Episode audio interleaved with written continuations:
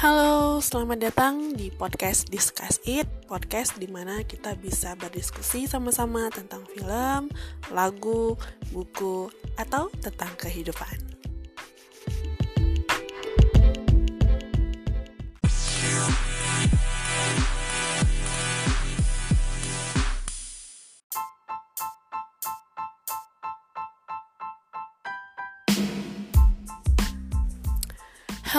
how are you guys?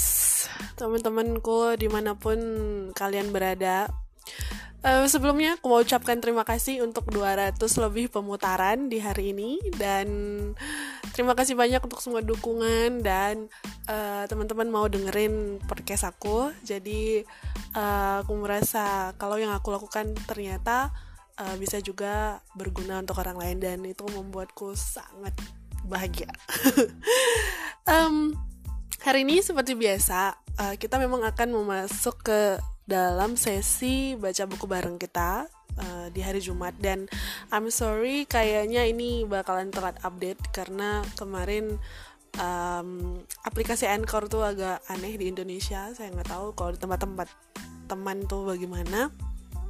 Uh, jadi hari ini kita akan update lagi di bab yang ketujuh judulnya adalah kegagalan adalah jalan untuk maju. Tapi sebelum saya masuk ke sesi baca buku barengnya, saya mau um, cerita sedikit kalau kemarin saya nonton lagi film uh, Bucket List, The Bucket List. mungkin teman-teman yang seumuran saya mungkin tahu film itu. Film itu dikeluarkan tahun 2007 dan jelas itu adalah box office dan bener-bener bagus sih filmnya The Bucket List jadi uh, untuk yang belum nonton ringkasnya itu ceritanya tentang uh, dua orang laki-laki yang sudah berumur dan difonis sakit kanker dan umurnya tinggal beberapa bulan lagi um, mereka dirawat dalam satu ruangan. Yang tadinya mereka tuh complete stranger benar-benar nggak kenal. Karena mereka satu ruangan akhirnya mereka berbagi rasa sakit mereka berbagi kehidupan mereka. Dan akhirnya mereka uh, dan lucunya mereka itu mendapatkan informasi soal vonis mereka tinggal berapa bulan lagi itu pun dalam satu waktu yang sama. Jadi ketika mereka mendengar itu uh, uniknya mereka bukannya down tapi um, mereka membuat sebuah list. Makanya yang mereka sebut the bucket list. Jadi list-list yang berisi tentang hal-hal yang akan mereka lakukan sebelum mereka mati gitu.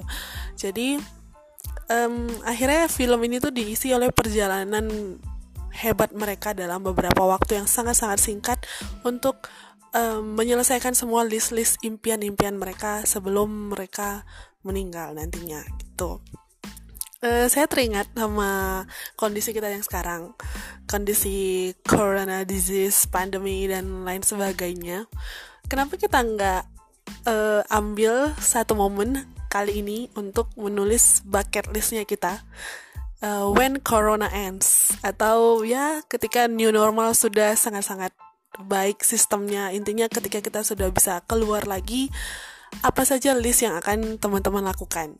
And let's make our own bucket list. Gitu. Jadi uh, hari ini kita akan lanjutin ya teman-teman. Sorry kalau tadi udah baca-baca. Uh, lanjutin bab 7 kegagalan adalah jalan untuk maju. Untuk teman-teman yang baru gabung di podcast discuss it mungkin masih bingung uh, ini adalah sesi baca buku bareng yaitu saya buat khusus untuk semua teman-teman saya yang pengen mengisi dirinya dengan buku-buku yang bagus tapi um, mungkin nggak punya waktu atau kondisi nggak mengizinkan atau dan segala macam segala macamnya sehingga nggak bisa baca buku sendiri. Jadi uh, segmen ini saya buatkan untuk orang-orang yang merasa memang butuh baca buku tapi kondisinya nggak memungkinkan. Dan di season yang kedua ini uh, saya ambil referensinya itu dari buku Pak Mark Manson yang berjudul sebuah seni untuk bersikap bodoh amat. Ini adalah novel terjemahan oh no no. It's not a novel. Sorry. Uh, ini adalah buku terjemahan. Uh, aslinya itu di bahasa Inggris. Kalau judul bahasa Inggrisnya adalah The Subtle Art of Not Giving a Tit dari F. Jadi uh, buku ini betul-betul kalau menurut saya tuh bagus sekali ya. Jadi kayak ngajarin kita gimana sih uh, di dunia modern di dunia milenial saat ini yang segala sesuatunya itu bisa kita dapatkan di internet. Segala pujian hujatan makian itu bisa kita terima di sosial media dan segala macam segala macamnya. I think we need this book untuk meredakan anxiety kita mungkin. Jadi bagiku sih begitu nggak tahu kalau untuk teman-teman yang mungkin udah dengerin ya dan untuk teman-teman yang baru datang saya ucapkan selamat bergabung dan semoga um, manfaat dari buku ini juga bisa teman-teman rasakan jadi tanpa berpanjang, berlebar, berluas, bervolume lagi, kita langsung masuk aja ke bab 7, sebuah seni untuk bersikap bodoh amat berjudul Kegagalan adalah jalan untuk maju.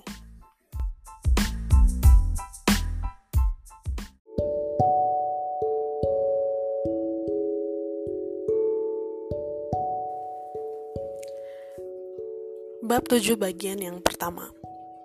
Saya mengatakan ini dengan sungguh-sungguh saya beruntung.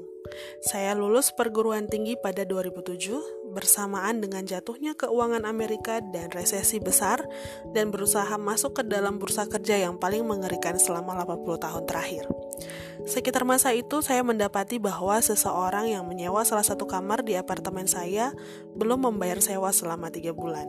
Ketika ditagih, dia menangis dan kemudian menghilang, meninggalkan teman sekamar lain dan saya, sehingga kami harus menanggung biaya sewa dan lain sebagainya. Selamat tinggal uang tabungan. Saya, menghabis, saya menghabiskan enam bulan berikutnya tidur di sofa milik salah satu teman saya, melakukan beberapa pekerjaan sambilan dan mencoba berutang sesedikit mungkin sambil mencari pekerjaan sungguhan. Saya bilang saya beruntung karena saya masuk ke dalam dua dunia kerja orang dewasa sebagai orang yang gagal. Saya benar-benar mulai dari nol. Pada dasarnya itulah ketakutan terbesar setiap orang dalam hidup ini ketika memulai bisnis baru atau mengubah karir atau keluar dari pekerjaan yang buruk dan saya harus mengalaminya di depan mata saya dan semuanya perlahan-lahan membaik. Jadi ya, mujur, ketika Anda tidur beralaskan futon, tikar Jepang yang bau dan harus menghitung berapa koin yang Anda punya sambil berharap-harap cemas. Apakah bisa membeli sesuatu di McDonald minggu ini?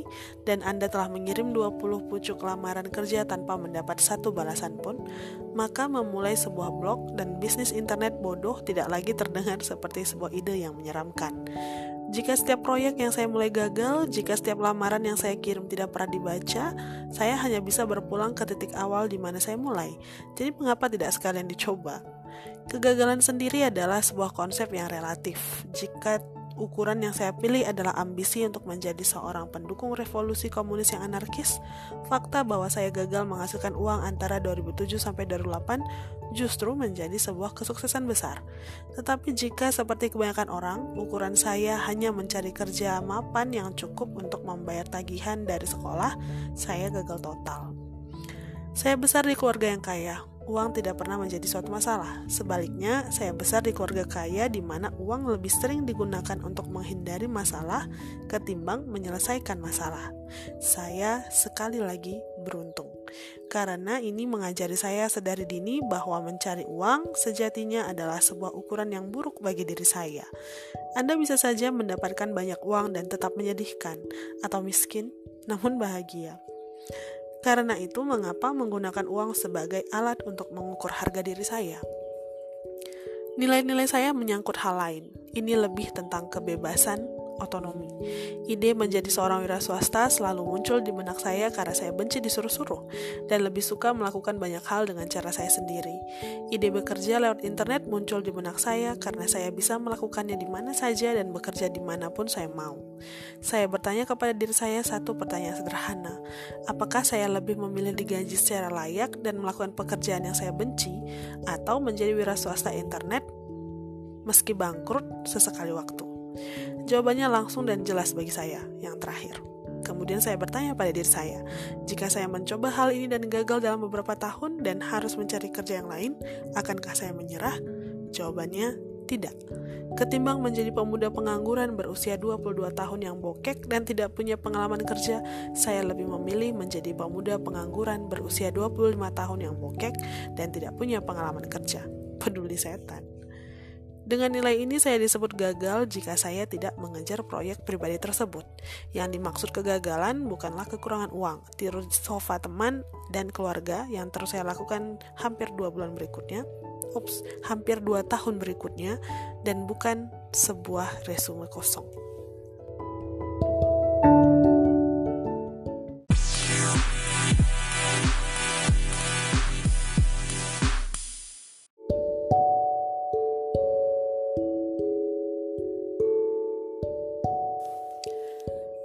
Bagian kedua bab yang ketujuh, paradoks kegagalan atau kesuksesan. Ketika Pablo Picasso menginjak usia lanjut, dia sedang duduk-duduk di sebuah kafe di Spanyol sambil mencoret-coret selembar tisu bekas. Dia adalah orang yang cuek mengenai segala hal, menggambar apa pun yang membuatnya terkesima pada saat itu. Agak mirip dengan remaja laki-laki yang doyan iseng menggambar penis di sekat kamar mandi. Tentu karena ini Picasso, Penis itu akan digambar dengan gaya kubisme atau impresionisme yang memukau yang dicampur noda kopi yang samar-samar. Kembali ke pembicaraan awal tadi, seorang wanita yang duduk di dekatnya mendatanginya dengan kagum.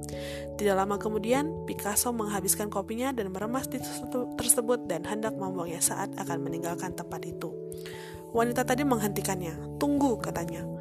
Boleh kan saya meminta tisu yang barusan Anda gambar? Saya akan bayar. Tentu, jawab Picasso. 20 ribu dolar.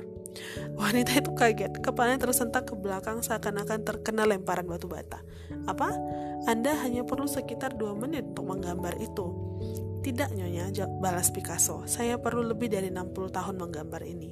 Dia memasukkan tisu tersebut ke dalam kantongnya dan pergi meninggalkan kafe. Perbaikan dalam segala bidang dilatar belakangi oleh ribuan kesalahan kecil dan besarnya kesuksesan Anda berdasar pada berapa kali Anda gagal melakukan sesuatu. Jika seseorang lebih baik daripada Anda mengenai sesuatu hal, sepertinya itu karena dia telah mengalami kegagalan lebih banyak daripada Anda. Jika sekarang seseorang lebih buruk dari Anda, sepertinya itu karena dia belum mengalami semua pengalaman belajar yang menyakitkan seperti yang Anda rasakan. Coba bayangkan seorang anak kecil yang sedang belajar berjalan anak kecil itu akan jatuh dan melukai dirinya ratusan kali.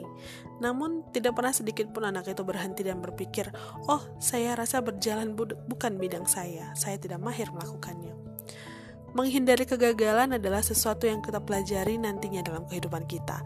Saya yakin itu banyak disumbang oleh sistem pendidikan kita yang menilai dengan ketat berdasarkan kinerja dan menghukum mereka yang tidak menunjukkan performa yang baik. Sumbangan lain datang dari orang tua yang gemar memaksa, dan doyan mengkritik yang tidak membiarkan anak-anak mereka mengalami kegagalan yang cukup banyak dan malah menghukum mereka karena mencoba apa pun yang baru atau tidak seharusnya. Dan kemudian peran media massa yang semuanya secara konstan mengekspos kita dengan kesuksesan demi kesuksesan atau kemasyuran, namun tidak menampilkan ribuan jam praktik yang monoton dan membosankan yang dibutuhkan untuk mencapai kesuksesan tersebut. Pada titik tertentu, sebagian besar dari kita berhasil meraih suatu posisi yang mengondisikan kita untuk takut gagal, untuk menghindari kegagalan secara naluriah dan hanya terpaku pada apa yang ada di depan kita atau hanya pada bidang yang sudah kita kuasai. Ini membatasi dan menghambat kita. Kita hanya bisa benar-benar sukses kalau kita ada suatu bidang yang memungkinkan kita untuk rela gagal. Jika kita tidak bersedia untuk gagal, kita pun tidak bersedia untuk sukses. Ketakutan untuk gagal kebanyakan datang dari salah pilih nilai-nilai yang buruk. Contohnya, jika saya mengukur diri saya dengan standar, membuat siapa pun yang saya temui menyukai saya, saya akan menjadi cemas karena kegagalan 100% ditentukan oleh tindakan orang lain, bukan tindakan saya sendiri. Saya tidak memiliki kendali karena penghargaan diri saya ada pada belas kasih penilaian orang lain. Lain halnya jika saya ingin mengadopsi ukuran memperbaiki kehidupan sosial saya. Saya dapat menghidupi nilai yaitu menjalin hubungan baik dengan orang lain, entah apa pun tanggapan orang lain terhadap saya. Penilaian diri saya berdasarkan pada perilaku dan kebahagiaan saya sendiri. Nilai-nilai yang buruk seperti yang kita lihat di bab 4 melibatkan tujuan eksternal yang nyata-nyata di luar kendali kita. Usaha untuk mengejar target ini menimbulkan kegelisahan yang amat besar, sekalipun kita berhasil mencapainya. Kita akan tetap merasa kosong dan tidak bergairah, karena begitu nilai tersebut diraih, tidak ada lagi masalah yang harus diselesaikan. Nilai-nilai yang lebih baik sebagaimana yang kita lihat berorientasi pada proses. Misalnya, sebuah ukuran mengungkapkan diri saya secara jujur kepada orang lain. Untuk nilai kejujuran tidak pernah sepenuhnya selesai. Ini adalah sebuah permasalahan yang harus terus diangkat kembali. Setiap pembicaraan yang baru, setiap hubungan yang baru membawa tantangan dan kesempatan yang baru untuk mengekspresikan diri secara jujur. Nilai hidup ini merupakan proses yang terus berlangsung. Sumur hidup tidak akan pernah selesai. Jika ukuran dari nilai sukses dengan standar duniawi adalah membeli rumah dan mobil bagus, dan Anda menghabiskan 20 tahun bekerja keras untuk mewujudkannya, Begitu ini berhasil diraih, ukuran tadi tidak ada artinya lagi. Maka sampaikan hello pada krisis paruh baya Anda. Karena masalah yang mendorong Anda hampir sepanjang kehidupan dewasa Anda baru saja diangkat dari pundak Anda. Tidak ada peluang lain untuk tetap bertumbuh dan memperbaiki diri. Padahal, pertumbuhanlah yang menghasilkan kegembiraan, bukan daftar panjang pencapaian egois Anda. Wow, dahsyat. Dalam hal ini, tujuan sebagaimana didefinisikan secara konvensional, yaitu lulus kuliah, membeli rumah di tepi danau, menurunkan berat badan 6 kg, sangat terbatas dalam hal jumlah kebahagiaan yang dapat diraih dalam hidup kita. Sasaran tersebut mungkin membantu ketika kita sedang mengejar keuntungan jangka pendek, singkat, namun jika menjadi panduan lintasan keseluruhan hidup kita, tujuan-tujuan itu payah. Picasso tetap produktif sepanjang hidupnya. Dia hidup hingga usia 90-an dan terus menghasilkan karya seni sampai tahun-tahun terakhirnya. Andai saja ukuran yang dipakainya adalah menjadi terkenal atau menghasilkan banyak uang dalam dunia seni atau membuat seribu lukisan, dia akan mengalami kemandekan dalam perjalanan hidupnya. Dia akan dikuasai oleh kecemasan atau keraguan-raguan. Sepertinya dia tidak akan pernah memperbaiki dan melakukan inovasi atas karyanya seperti yang dilakukannya dekade demi dekade.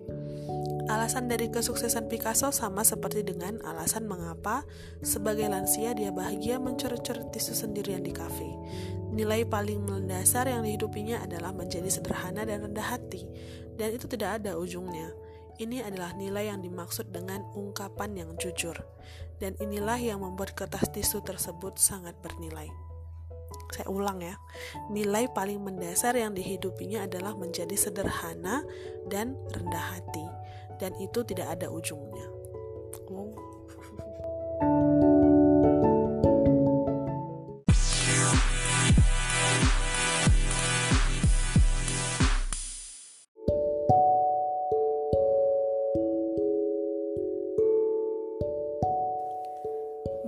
Ketiga bab yang ketujuh. Derita adalah bagian dari proses. Pada 1950-an, seorang psikolog Polandia bernama Kazimierz Dabrowski meneliti para penyintas Perang Dunia II dan bagaimana mereka menghadapi pengalaman traumatik pasca perang tersebut. Ini adalah Polandia, jadi banyak hal mengerikan yang terjadi. Orang-orang ini telah mengalami atau menyaksikan kelaparan massal, pengaboman yang mengubah wajah kota-kota menjadi puing, pembasmian, penyiksaan tawanan perang, dan pemerkosaan dan atau pembunuhan anggota keluarga. Jika bukan oleh Nazi, maka beberapa tahun kemudian oleh Soviet. Seperti yang dikaji Dabrowski mengenai para penyintas, dia mengamati sesuatu yang mengejutkan sekaligus luar biasa. Persentase yang cukup besar dari antara mereka meyakini kalau derita dari pengalaman di masa perang, meskipun menyakitkan dan tentu saja membuat trauma, sebenarnya telah membuat mereka menjadi lebih baik, lebih bertanggung jawab, dan ya, bahkan menjadi orang-orang yang lebih bahagia. Banyak orang menggambarkan hidup mereka sebelum perang sebagai orang yang sangat berbeda, kurang bersyukur dan tidak menghargai orang-orang yang mereka cintai, malas-malasan dan ditelan masalah remeh, menyia-nyiakan apa yang telah mereka terima. Pasca perang, mereka merasa lebih percaya diri, lebih yakin pada diri mereka sendiri, lebih bersyukur dan tidak dirisaukan dengan hal sepele dan kerikil kecil dalam hidup. Jelas, pengalaman yang mereka lalui mengerikan, dan para penyintas ini tidak bahagia sama sekali dengan itu. Banyak dari antara mereka masih menderita akibat parut luka emosional dari perang yang terus-menerus tersebut. Tetapi beberapa dari antara mereka berhasil memanfaatkan luka tersebut untuk mengubah diri mereka menjadi cara yang positif dan kuat. Dan mereka tidak sendiri dalam perbaikan tersebut. Bagi sebagian dari kita, pencapaian yang paling membanggakan muncul dalam wajah kemalangan yang amat besar. Luka kita sering membuat kita semakin kuat, lebih tangguh, lebih membumi. Banyak penyintas kanker sebagai contoh yang melaporkan kalau mereka merasa lebih kuat dan lebih bersyukur setelah berhasil memenangkan perjuangan untuk bertahan hidup. Banyak personel militer bersaksi tentang ketangguhan mental yang diperoleh dari bertahan di lingkungan yang berbahaya seperti zona perang. Dabrowski berpendapat bahwa rasa takut dan kecemasan serta kesedihan tidak selalu menjadi kondisi mental yang tidak diinginkan atau tidak membantu, melainkan itu sering mewakili derita yang selayaknya kita butuhkan demi perkembangan jiwa kita dan menyangkal luka itu sama dengan menyangkal potensi kita sendiri. Seperti halnya seseorang yang mengalami rasa sakit fisik untuk membentuk tulang dan otot yang lebih kuat, seseorang harus mengalami sakit emosional untuk mengembangkan ketangguhan emosional yang lebih besar, rasa percaya diri yang lebih kuat, belas kasih yang meningkat, dan secara umum hidup yang lebih bahagia. Perubahan perspektif kita yang paling radikal kadang terjadi pada ekor satu momen yang paling buruk. Hanya pada saat kita mengalami rasa sakit yang intens, kita bersedia menimbang nilai-nilai yang kita miliki dan bertanya mengapa nilai tersebut seakan membuat kita gagal. Kita membutuhkan semacam krisis eksistensial yang memaksa kita untuk melihat secara objektif bagaimana kita telah mendapatkan makna dalam hidup kita, lalu mempertimbangkan untuk merubah arah. Anda boleh menyebut ini pengalaman ambang batas atau mengalami sebuah krisis eksistensial. Namun saya lebih suka menyebutnya menembus badai. Pilih saja yang cocok untuk Anda. Dan mungkin sekarang ini Anda sedang berada dalam posisi tersebut. Mungkin Anda sedang menghadapi tantangan yang paling signifikan dalam hidup Anda dan limbung karena semua hal yang sebelumnya Anda pikir benar dan normal serta baik telah berubah menjadi sebaliknya. Tidak apa-apa, itu bagus. Itu permulaannya. Saya sungguh sangat ingin menekankan sekali lagi bahwasanya derita adalah bagian dari proses. Penting untuk merasakannya. Karena jika Anda hanya mengejar kesenangan di atas rasa sakit, jika Anda membiarkan diri terlena dalam kepongahan dan pemikiran positif yang delusional, jika Anda terus memanjakan diri dalam berbagai hal atau kegiatan, anda tidak akan pernah menemukan motivasi yang menjadi syarat untuk benar-benar berubah.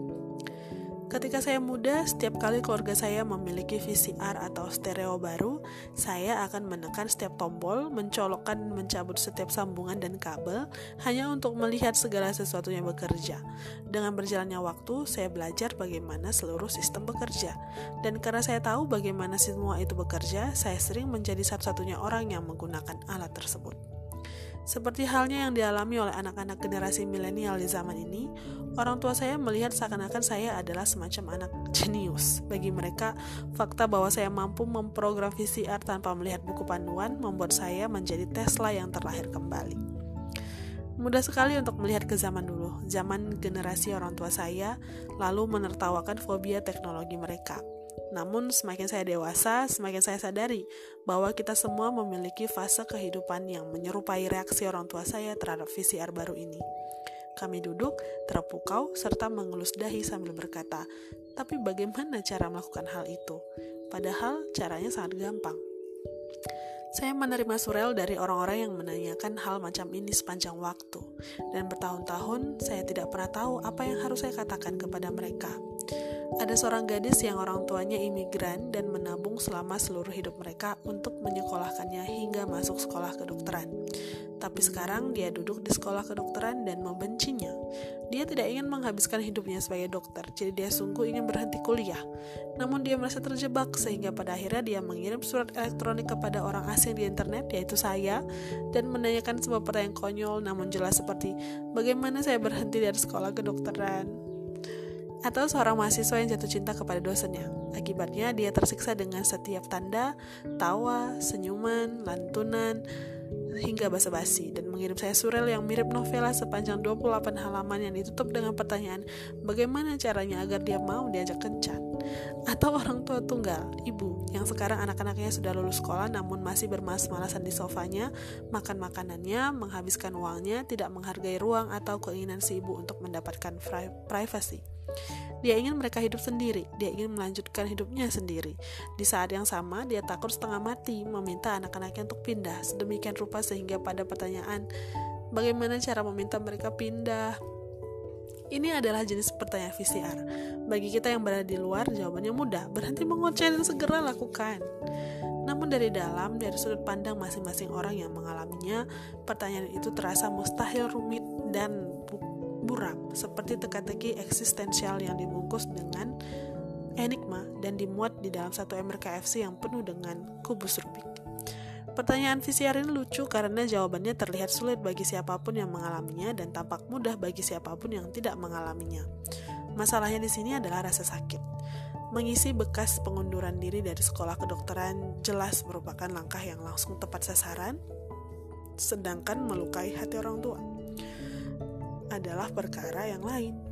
Mengajak dosen untuk berkencan sesederhana mengutarakan ajakan tersebut. Resiko menerima rasa malu yang mendalam dan penolakan terasa jauh lebih merumit.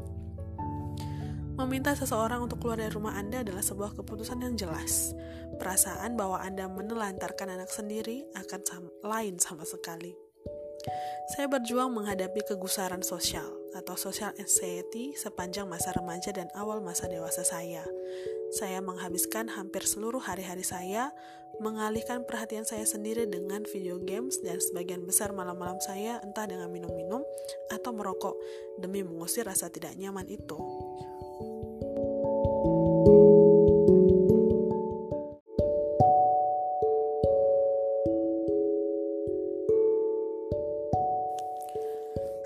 Bertahun-tahun, keinginan untuk berbicara dengan orang asing yang harapannya menarik atau populer atau pintar terasa mustahil bagi saya.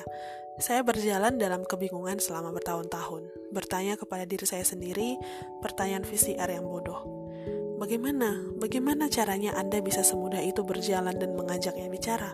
Bagaimana bisa seseorang melakukan itu? Saya punya semua jenis keyakinan yang buruk seperti bahwa Anda tidak diizinkan berbicara dengan seseorang kecuali jika Anda memiliki alasan yang wajar untuk melakukannya, atau bahwa para wanita akan berpikiran bahwa saya adalah seorang pemerkosa yang menakutkan jika terlalu sering berkata halo. Masalahnya adalah bahwa emosi saya menentukan realitas saya. Karena saya merasa sepertinya orang-orang enggan berbicara dengan saya, saya mulai meyakini bahwa orang-orang memang tidak mau saya ajak bicara. Dan karena itu, pertanyaan VCR saya, bagaimana saya bisa langsung menghampiri seseorang dan mengajaknya bicara? Karena saya gagal memisahkan apa yang saya rasakan dengan apa yang sesungguhnya ada, saya menjadi tidak mampu melangkah keluar dari diri saya dan memandang dunia sebagaimana adanya sebuah tempat yang sederhana di mana dua orang bisa bertemu kapan saja dan saling bicara.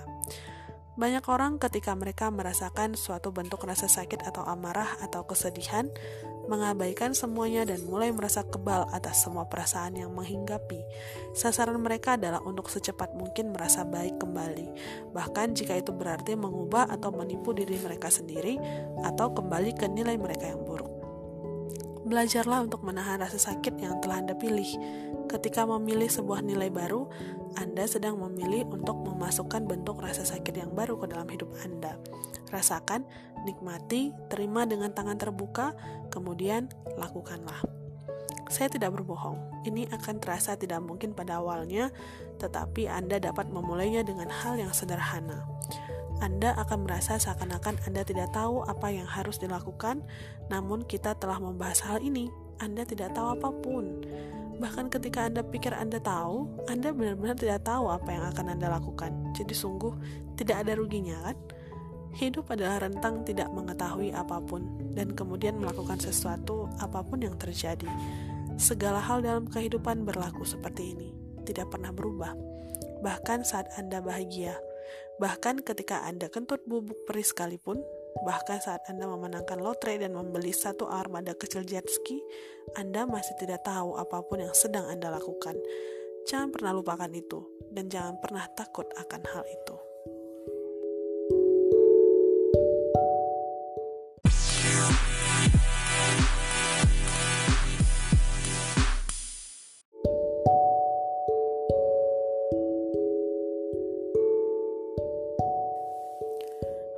Bagian yang keempat, bab 7. Prinsip lakukan sesuatu. Pada 2008, setelah bekerja seharian penuh selama 6 minggu, saya keluar dari pekerjaan saya dan memulai suatu bisnis online. Pada saat itu, saya benar-benar buta akan apa yang saya kerjakan. Tapi saya tahu, andai kata saya bangkrut dan berakhir menyedihkan, setidaknya saya bekerja sesuai keinginan saya. Dan ketika itu, yang saya pedulikan hanya mengejar-ngejar wanita. Jadi, persetan, saya memutuskan untuk memulai sebuah blog tentang kehidupan kencan gila saya. Pagi itu begitu saya bangun tidur sebagai seorang wira swasta, saya segera disergap rasa ngeri. Saya mendapati diri saya duduk di depan laptop dan menyadari untuk pertama kalinya bahwa saya sepenuhnya bertanggung jawab atas semua keputusan saya. Demikian pula dengan konsekuensi dari keputusan itu. Saya bertanggung jawab mengajari diri saya sendiri desain web, pemasaran internet, optimasi mesin pencari, dan topik esoterik lainnya. Sekarang semua ada di pundak saya. Dan demikianlah saya melakukan apa yang diperbuat pria berumur 24 tahun yang baru saja berhenti kerja dan tidak tahu sedikit pun apa yang harus dilakukan. Saya mengunduh beberapa permainan komputer dan menunda bekerja. Rasanya seperti terjangkit virus Ebola. Setelah minggu demi minggu berlalu dan rekening bank saya berubah dari hitam menjadi merah, jelas saya perlu membuat semacam strategi untuk memaksa diri saya bekerja 12-14 jam sehari untuk memulai bisnis saya. Dan rencana itu datang dari seseorang yang tidak pernah saya sangka. Saat masih di SMA, guru matematika saya, Mr. Packwood, selalu berkata, jika kalian terhenti di suatu soal, jangan duduk saja dan hanya memikirkan hal itu. Mulailah mengerjakannya. Bahkan jika kalian tidak tahu apa yang akan kalian lakukan, satu tindakan sederhana, yaitu mulai mengerjakan pada akhirnya, akan membuat beberapa ide yang tepat muncul di kepala Anda. Selama periode kerja mandiri itu, ketika saya berjuang dengan keras setiap hari, tanpa petunjuk apa yang harus dilakukan disertai rasa ngeri dengan hasilnya, atau segala kekurangannya, saran Mr. Packwood mulai memanggil-manggil saya dari relung benak saya. Itu terdengar seperti sebuah mantra. Jangan hanya duduk-duduk, lakukan sesuatu, jawaban akan muncul. Saat menerapkan saran Mr. Packwood, saya mempelajari sebuah pelajaran yang luar biasa mengenai motivasi. Perlu 8 tahun hingga pelajaran ini benar-benar tercerna. Namun dari apa yang saya temukan, selama jangka waktu itu, bulan-bulan yang melelahkan meluncurkan produk, kolom saran yang mengundang tawa, malam-malam yang tidak nyaman di atas sofa teman saya, rekening bank yang mulai minus, dan ratusan hingga ribuan kata yang telah ditulis. Sebagian besar tidak pernah dibaca, mungkin menjadi hal paling penting yang telah saya pelajari dalam hidup saya. Tindakan bukan hanya efek dari suatu motivasi, ini juga menjadi penyebab suatu motivasi.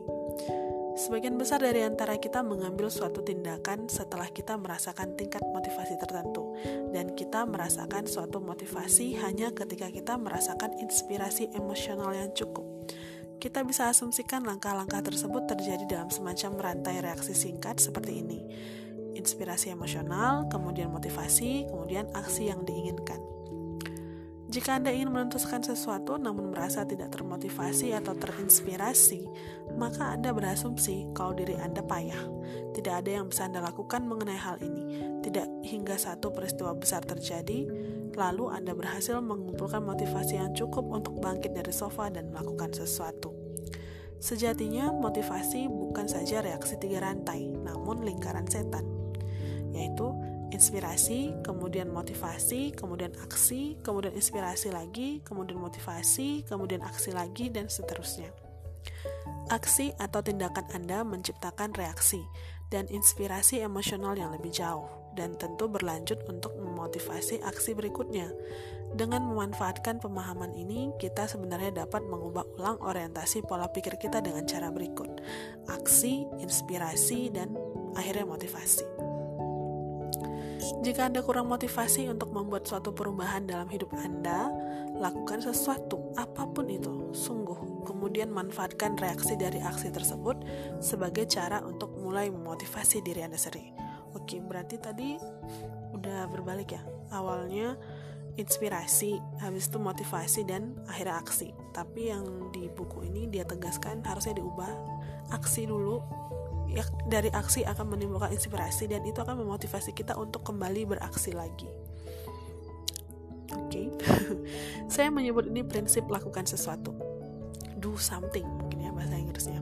Setelah menerapkan ini pada diri saya sendiri untuk membangun bisnis saya, saya mulai mengajarkannya kepada para pembaca yang datang kepada saya karena kebingungan dengan pertanyaan VCR mereka sendiri bagaimana melamar suatu pekerjaan, atau bagaimana mengatakan kepada laki-laki itu kalau saya ingin menjadi pacarnya, dan semacam itu. Dalam dua tahun pertama saya menerapkan ini untuk diri saya sendiri, minggu-minggu berlalu tanpa banyak pencapaian. Tidak lain karena saya cemas dan stres mengenai apa yang harus saya lakukan, dan terlalu mudah untuk menunda semuanya. Meskipun demikian, saya cepat belajar bahwa memaksa diri saya untuk melakukan sesuatu, bahkan pekerjaan yang paling rendah, dengan cepat membuat pekerjaan lebih besar terlihat lebih mudah. Jika saya harus mendesain ulang seluruh situs web, saya akan memaksa diri saya untuk duduk dan berkata, Oke, saya hanya akan mendesain headernya sekarang.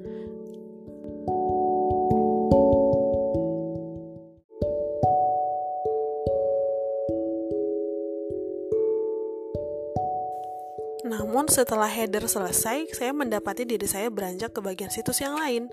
Dan sebelum saya menyadarinya, saya akan merasa berenergi dan terlibat dalam proyek tersebut. Pengarang Tim Ferris menghubungkan sebuah kisah yang pernah didengarnya mengenai seorang novelis yang telah menulis lebih dari 70 novel. Seseorang bertanya kepada sang novelis bagaimana dia mampu menulis secara konsisten dan tetap terinspirasi serta termotivasi. Dia menjawab, 200 kata yang kacau parah setiap hari, cuma itu. Idenya adalah bahwa jika dia memaksa dirinya sendiri untuk menulis 200 kata yang buruk sekalipun, itu akan lebih menginspirasinya untuk menulis dan sebelum dia menyadarinya, dia telah menulis ribuan kata dalam satu halaman. Jika kita mengikuti prinsip lakukan sesuatu, kegagalan terasa tidak penting. Ketika standar kesuksesan hanya melakukan sesuatu, ketika setiap hasil dianggap sebagai sebuah kemajuan dan penting, inspirasi dilihat sebagai sebuah imbalan ketimbang suatu persariat. Kita mendorong diri kita lebih maju. Kita merasa bebas untuk gagal dan kegagalan itulah yang menggerakkan kita ke depan. Prinsip lakukan sesuatu bukan hanya membantu kita saat kita tergoda untuk menunda suatu pekerjaan, namun ini juga menjadi bagian dari proses mengadopsi nilai-nilai baru.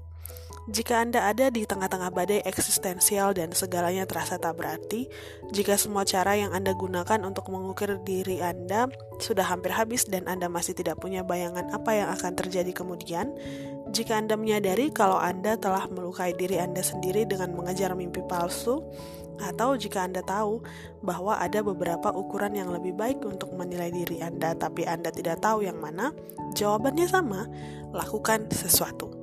Sesuatu itu bisa saja berupa tindakan yang paling kecil di antara yang lainnya. Ini bisa apa saja.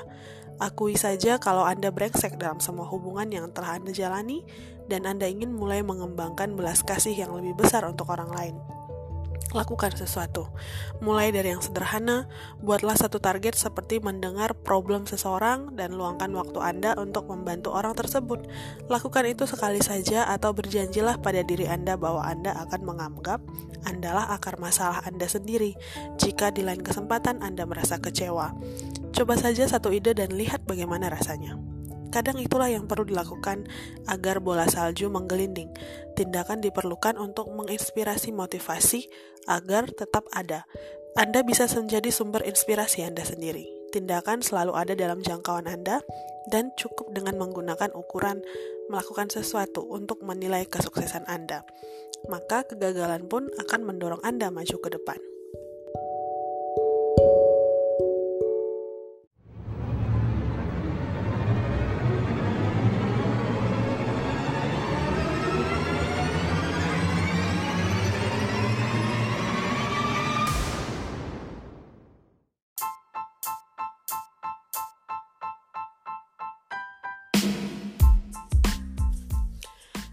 Oke itu tadi dia teman-teman bab ketujuh dari buku sen sebuah seni untuk bersikap bodoh amat by Mark Manson. Uh, bab yang ketujuh ini cukup berkaitan dengan bab keenam ya. Maksudnya anda uh, yang berisi tentang anda salah akan anda keliru tentang segala hal dan saya juga itu. Yang inti dari bab 6 itu adalah kadang uh, kita pikir kita mengerti apa yang kita lakukan padahal enggak gitu loh dan tidak mengetahui apa yang sedang kita lakukan pun sebenarnya adalah baik. Jadi itu membuat kita tidak khawatir untuk memulai hal-hal baru dalam hidup kita dan uh, cukup berkaitan dengan bab yang ketujuh yang hari ini kita bahas yaitu uh, prinsip lakukan sesuatu jadi um, waktu uh, waktu baca ini ya memang sih kalau saya pernah ya rasakan sendiri kalau misalnya pas bangun pagi tuh malas banget bergerak apalagi kalau cuacanya dingin gitu kan. Habis itu kalau nginget banyak banget kerjaan rumah yang harus dikerjain udah akhirnya mungkin bisa seharian di tempat tidur. Tapi kalau misalnya ada niat kayak gini oh, oh oke okay, aku mau lipat kain aja lah habis itu tidur lagi gitu kan niatnya. Jadi pas sudah selesai lipat kain uh, ini maksudnya badannya gerak sendiri. Lanjut ke cuci piring lanjut ke sapu rumah lanjut apa gitu. Jadi ya uh, prinsip ini bagus sih. Dan sering memang kita lupakan tapi kayaknya nggak sulit untuk uh, segera kita lakukan. Jadi kalau tadi awalnya kita menunggu inspirasi dulu baru aksi di bab ini um, membagikan ke kita kalau justru dari aksi itu bisa muncul loh sebuah inspirasi. Jadi just do it something just do something.